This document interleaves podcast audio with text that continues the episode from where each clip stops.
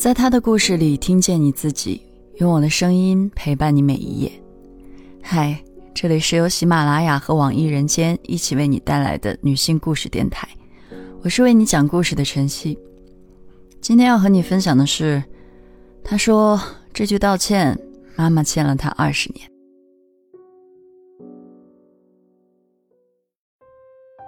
大二的一个周末早上，我刚回到宿舍，就感觉气氛不太对。五个还穿着睡衣的舍友沉着脸围坐在床铺中间的走道上，看我进来，社长刘杰猛地站起来，他一把把我扯到进门右手边的床边，脸色阴沉地指着下铺的床面，说同屋的王静玲在自己的床上撒图钉，刚才小小坐在上面换鞋的时候被扎到了。我倒吸了一口凉气，弯下腰去看，发现床面上的图钉还在，针尖朝上，显然是刻意摆好的。这张上下铺属于王静玲和小小，王静玲睡下铺，小小睡上铺。小小平时会坐在下铺换鞋聊天。这种事也不是第一次发生了，从大一开始，我们就目睹了王静玲在自己的鞋里放刀片儿。等到了夏天，在后备褥里撒上图钉。但这次不同，有人因此受了伤。大家决定等他回来后，由我向他反映这件事，因为我和他认识的时间长。这一等就是大半天，他总是说每天一大早就去自习室了，晚上熄灯了才回来。那天王静玲对自己的所作所为供认不讳，却毫无悔改之意，还激动地说我们嫉妒他成绩好，所以想方设法地排挤他。后来辅导员还过来打了一阵官腔，让我们互相多包容，事情便不了了之了。从那以后，王静玲渐渐被宿舍边缘化。小时候，我和王静玲住在同一个大院，上同一所小学。大院里年纪相仿的孩子有七八个，我们常去荒废的工厂玩耍，但王静玲从不加入，她大部分时间都待在家里学习。纵然如此，她的成绩依旧不拔尖儿，一直维持在班级中上水平，这让她妈妈有了更多骂她的理由。王静玲的妈妈对外总是一副好脾气的模样，可回到家却对女儿极尽苛责。我撞见过很多次王静玲被打骂的场景，大多是在楼梯口被他妈妈骂他太笨，他妈每说一句就用手指在王静玲的头上使劲戳。大人私下都说，王静玲他妈之所以这样，是因为家里同辈人中就王静玲唯一一个女孩，所以打小就备受冷落。相比之下，王静玲的两个堂哥倒更像王静玲父母生的亲生孩子。每次寒暑假，堂哥们都会到他家里来玩，王静玲的父母总是笑眯眯地给堂哥们塞零花钱和各种新玩具。一次我们在院子里吹泡泡，堂哥想把他的泡泡水抢走，他不愿意就争抢了起来，堂哥转身就搬来了王静玲的妈妈。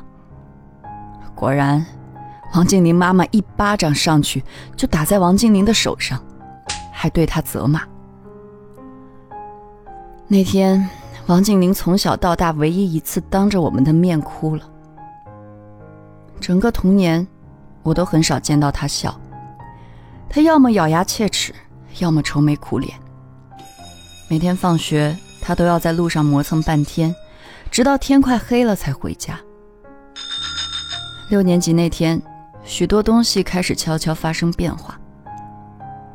那一年，她似乎开了窍，成绩一下子突飞猛进，冲到了年级前五，说话的底气也足了起来，开始和我们讨论让父母道歉的问题。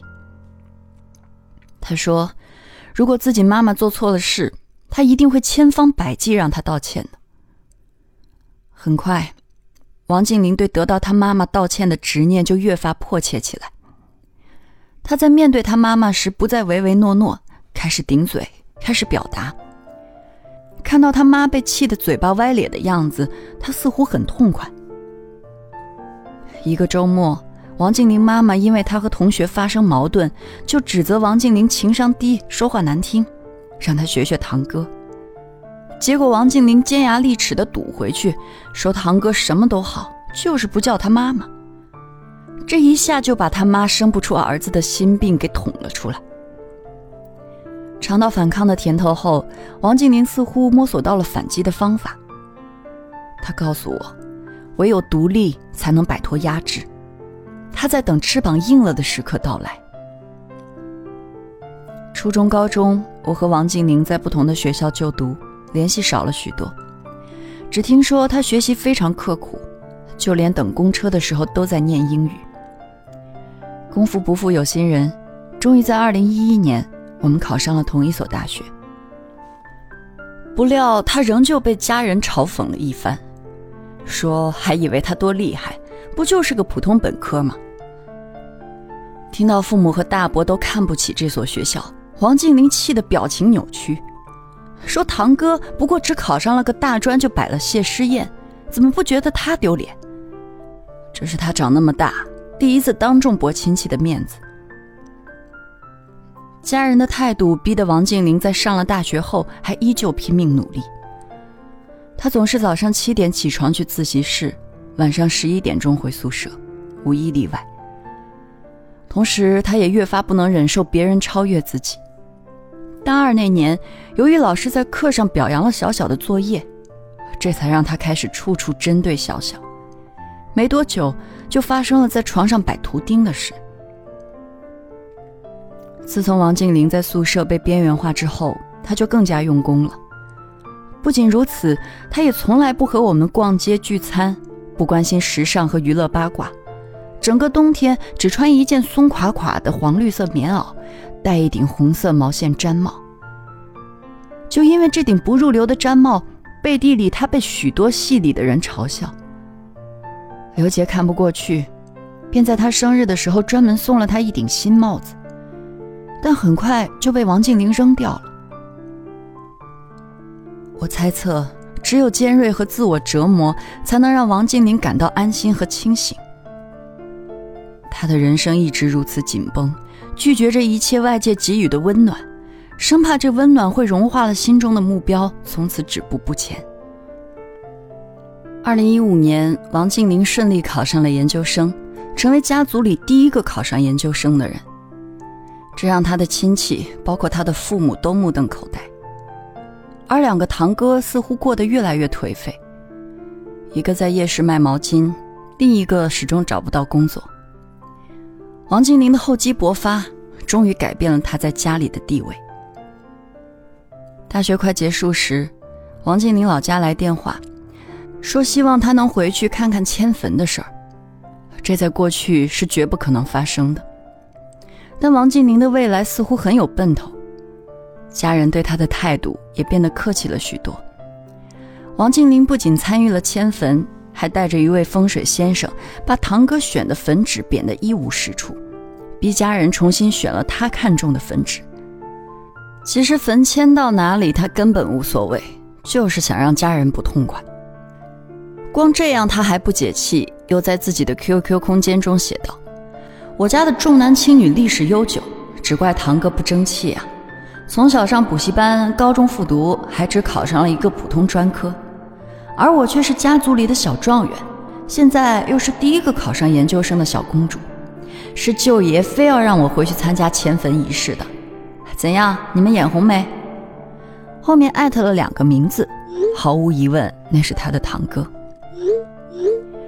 就在我以为王静玲终于能扬眉吐气的时候，没想到他又为报仇改变了自己的人生轨迹。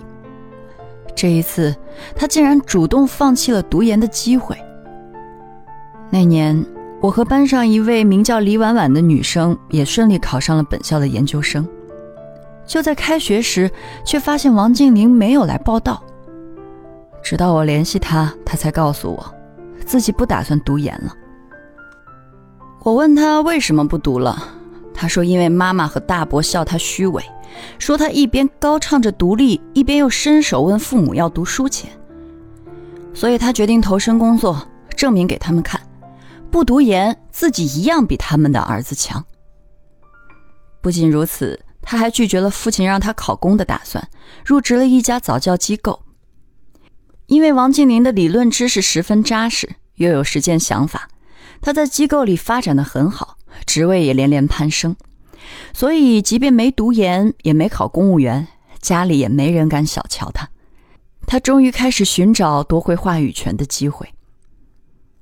二零一七年，王静林将一直分组可见的 Q Q 空间公开。这些年来，他在里面详尽记录了自己成长中的艰难和憎恨，以及家人对他的苛责。如今全部公之于众，王静林妈妈看到后，打电话勒令他全部删掉，还骂他是想让家人蒙羞。而王静林早已不是过去的懦弱样，他挂了电话，当天就杀回了家。时隔多年，王静林家再次传出争吵声，但这次他妈妈明显占了下风，来来回回都是那几句不痛不痒的话，都被王静林呛回去了。我知道，他等着和自己的妈妈对簿公堂的这一时刻已经太久了。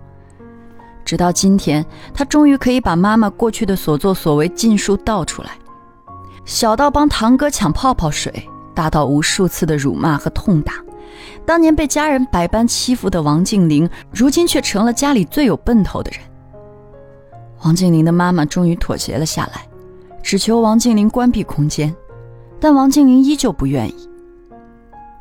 这次斗争的胜利，王静林也记录在了 Q Q 空间里，言辞犀利，快意恩仇。但他在向我说起时，语气却从坚决渐渐软下来，所有叙述都因为抽泣而破碎。那天晚上，王静林哽咽着跟我聊了很久。奋战了二十多年，他终于得到了妈妈的道歉。从那之后，王静林发在社交平台上的言论变得平和了许多，更新的照片上也渐渐有了笑容。看着他一点点的改变，我有些好奇。当她终于卸下尖锐的外壳，变成一个普通女孩的时候，会是什么样子呢？然而过了几个月，光棍节那天晚上，大学同学突然给我发来消息，说王静林是个神经病，这么久不联系，偏偏光棍节来祝她光棍快乐。我还没反应过来，她祝我光棍节快乐的消息紧随其后过来了。我立刻明白了，由于迟迟没有恋爱，不知是出于什么心理，王静林开始对同是单身的人说风凉话。想到这儿，我较劲地回了他，说自己有男朋友了，不过光棍节。果然，王静林沉默许久，这才向我感叹，早些时候公司曾有男生对他献殷勤，给他买水，为他提包，但当时他觉得这个男生的举动是种骚扰，所以几次当着众人面呵斥了对方。我有些生气，心想他不喜欢人家也不至于骂人吧。但往深处一想，我也不能苛责他，他一直以来都泡在自己的小世界里，丝毫没有和异性相处的经验，所以我只能鼓励他平和些，多学着和人相处。然而王静林都没能做到。过了不久，他给我打电话说堂哥要娶媳妇儿，大伯又开始嘲笑他将来是嫁出去的闺女泼出去的水。他愤愤不平，又想起过去妈妈说家产始终要留给堂哥的话。他再次关闭了 Q Q 空间，把自己重新锁回紧绷的人生，奋力进阶。我曾问过王静林，这样一直想让家里向他低头紧绷的人生有意思吗？他不假思索地回答，其乐无穷。而我没有告诉他，研究生开学后，由于王静林、李婉婉和我都是同一专业，所以分宿舍的时候，我们理应分在一起。在得知王静林不会就读之后，李婉婉毫不掩饰地猛拍胸口，笑得嘴巴都咧到了耳根，直呼谢天谢地。要是王静林在，宿舍肯定又是乌烟瘴气的。我没有作声。过去尖锐一直是他的保护色，可用的久了，或许真的变成底色了。今天的故事就分享到这儿，感谢你的收听，欢迎在音频下方留下你的感受和故事，与千万姐妹共同成长，幸福相随。我是晨曦，下期见。